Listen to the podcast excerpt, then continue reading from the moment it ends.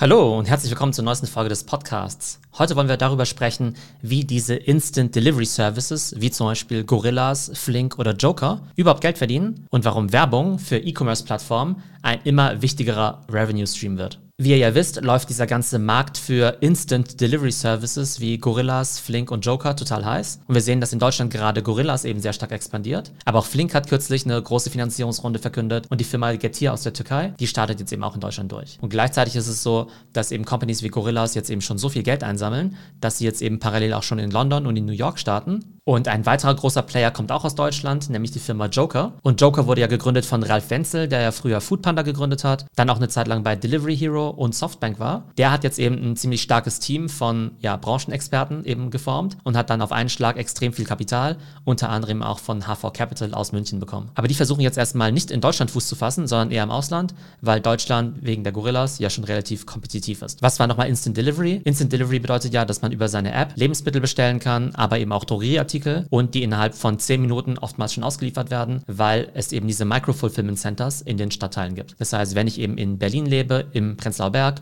oder in München in Schwabing, dann kann ich eben direkt diese Sachen bestellen und kann davon ausgehen, dass in einem 2 Kilometer Radius es eben auch ein kleines Warehouse gibt, wo die Sachen dann eben sofort kommissioniert und ausgeliefert werden. Und bei diesem Geschäftsmodell fragt man sich natürlich, wie kann das eigentlich profitabel sein? Denn die haben ja zum Teil nicht mal Mindestbestellwerte, weil sie eben wollen, dass die Leute das ausprobieren. Dann müssen sie natürlich am Anfang extrem viel Geld für Werbung ausgeben, unter anderem auch für Gutscheine und die Logistikkosten sind natürlich auch sehr hoch.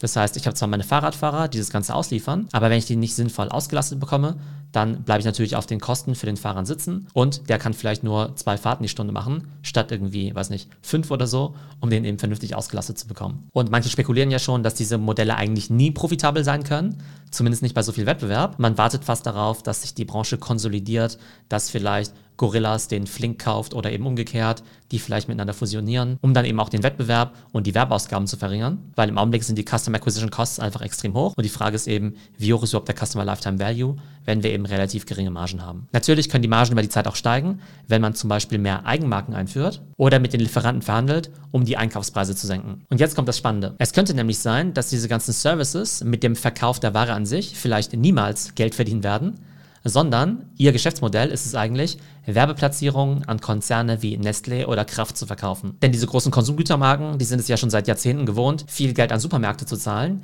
entweder um eine gute Platzierung im Supermarkt zu bekommen, zum Beispiel für irgendwelche In-Store-Promotions, oder um eben auch in diesen ganzen Papierprospekten zu erscheinen. Das bedeutet also, Unternehmen kennen das bereits als Werbeausgabe und für die Supermärkte ist es immer eine schöne Einnahme. Und es zeichnet sich eben jetzt schon ab, dass diese ganzen Delivery Services das digitale Äquivalent zu dieser Supermarktwerbung anbieten wollen und bauen jetzt eben gerade schon ihre ganze Werbevermarktung auf. Und das große Vorbild von Gorillas ist ja die Firma GoPuff aus den USA und die bauen jetzt gerade ihre Werbevermarktung auf. Und der Lieferdienst Instacart, der ist da schon ein ganzes Stück weiter. Denn die machen bereits 20% ihres Umsatzes mit Werbung. Die wollen nächstes Jahr schon über eine Milliarde Dollar Umsatz mit Werbung machen. Und da sind die Margen eben bei über 80%. Wir wissen ja, generell sind die Margen im E-Commerce ja relativ schwach, im Lebensmitteleinzelhandel eben noch schlechter. Und dann ist ja irgendwie ziemlich logisch zu sagen, hey, warum soll ich eigentlich versuchen, mit Produkten Geld zu verdienen, auf die man keine Marge verdient, wie zum Beispiel Milch oder Salz, wenn ich doch stattdessen auf das hochprofitable Werbegeschäft setzen könnte. Und im Gegensatz zu Gorillas gibt es Instacart ja schon länger, die sind bereits an der Börse, also sind die auch sehr transparent, was ihre Zahlen und ihre Businesspläne angeht. Und die sagen sogar,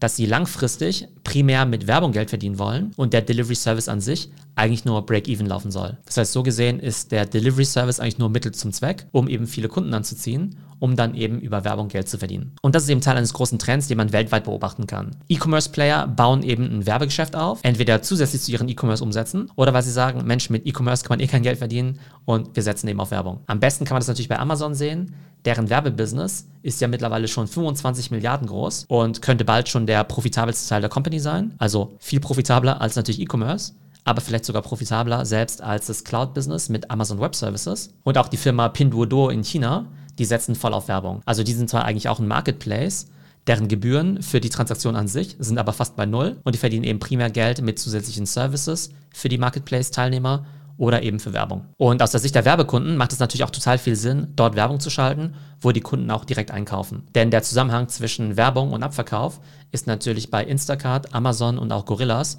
viel höher, als wenn ich jetzt eben Werbung bei Google schalte oder im TV, wo es natürlich erstmal einen Medienbruch gibt und die Leute vielleicht die Werbung sehen, aber wir natürlich nicht sehen können, ob und wie sie dann letztendlich kaufen. Und die klassischen Supermärkte sind hier gleich doppelt die Verlierer, denn einerseits verlieren sie an Gorillas jetzt eben Verbraucher, aber dann eben auch Werbekunden. Weil die Werbekunden vielleicht irgendwann sagen, Mensch, da sind ja eben so viele User auf Gorillas, Instacart und so weiter. Vielleicht sollte ich ja mein Werbebudget lieber von Rewe und Edeka Richtung Gorillas und Flink shiften. Und so lässt sich dann eben zum Teil auch die extrem aggressive Wachstumsstrategie von diesen ganzen Delivery Services erklären. Also klar, sehen die bei Delivery selbst natürlich einen riesen Markt, wollen dort Marktanteile gewinnen, wollen eben dort der große Player sein und vielleicht auch irgendwann mal die kleineren Player schlucken, um dort eben besonders dominant zu sein. Und gleichzeitig sehen wir eben auch, dass es für die Startups extrem viel Sinn macht, eben so aggressiv zu wachsen. Man investiert also extrem viel in Marketing, in User Acquisition, man bietet sehr, sehr günstige Produkte an, zu Break-Even-Preisen oder vielleicht sogar zu Verlusten, um erstmal so viele User wie möglich anzuziehen, um Marktanteile Marktanteile zu gewinnen, aber eben nicht nur Marktanteile für Endkunden, sondern vor allem auch als Basis,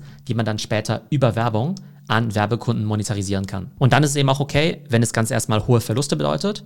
Die Venture Capital Firmen, die jetzt da hunderte von Millionen oder sogar Milliarden reinpumpen, die wissen, dass man da über die ersten Jahre eben nur Geld verbrennen wird. Aber sie wissen eben, dass dieser Kundenzugang am Ende das einzig Entscheidende ist eben um später Spaghetti und Zahnbürsten zu verkaufen, aber natürlich auch Werbung. Und auch relativ klassische Online-Händler bauen ja gerade ihre Werbevermarktung auf, wie zum Beispiel ein Zalando, ein About You oder auch eine Autogruppe. Und das zeigt eben folgendes.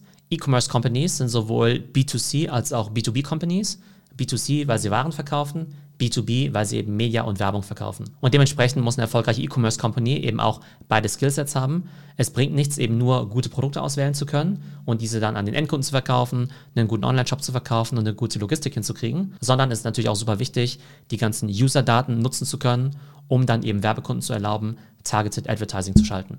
Also einfach mit Werbung Geld verdienen. So gesehen wollen also Zalando, Amazon und auch Gorillas ein Stück weit werden wie Google oder Facebook. Und das ist natürlich ziemlich spannend, weil am Ende all diese Companies im Wettbewerb stehen um die Werbegelder. Das heißt, es gibt ein Werbebudget von Firmen wie Nestlé oder Kraft. Und wer will das Geld haben? Google will es haben, das klassische TV will es haben, Amazon will es haben, die Supermärkte wollen es haben aber eben auch Services wie Instacart oder Gorillas. Und alle Marketer da draußen, die stehen natürlich vor der spannenden Entscheidung, wo soll ich eigentlich mein Budget reinstecken. Also sehr spannende Entwicklung, wie ich finde. Ich hoffe, es geht euch gut und bis zum nächsten Mal.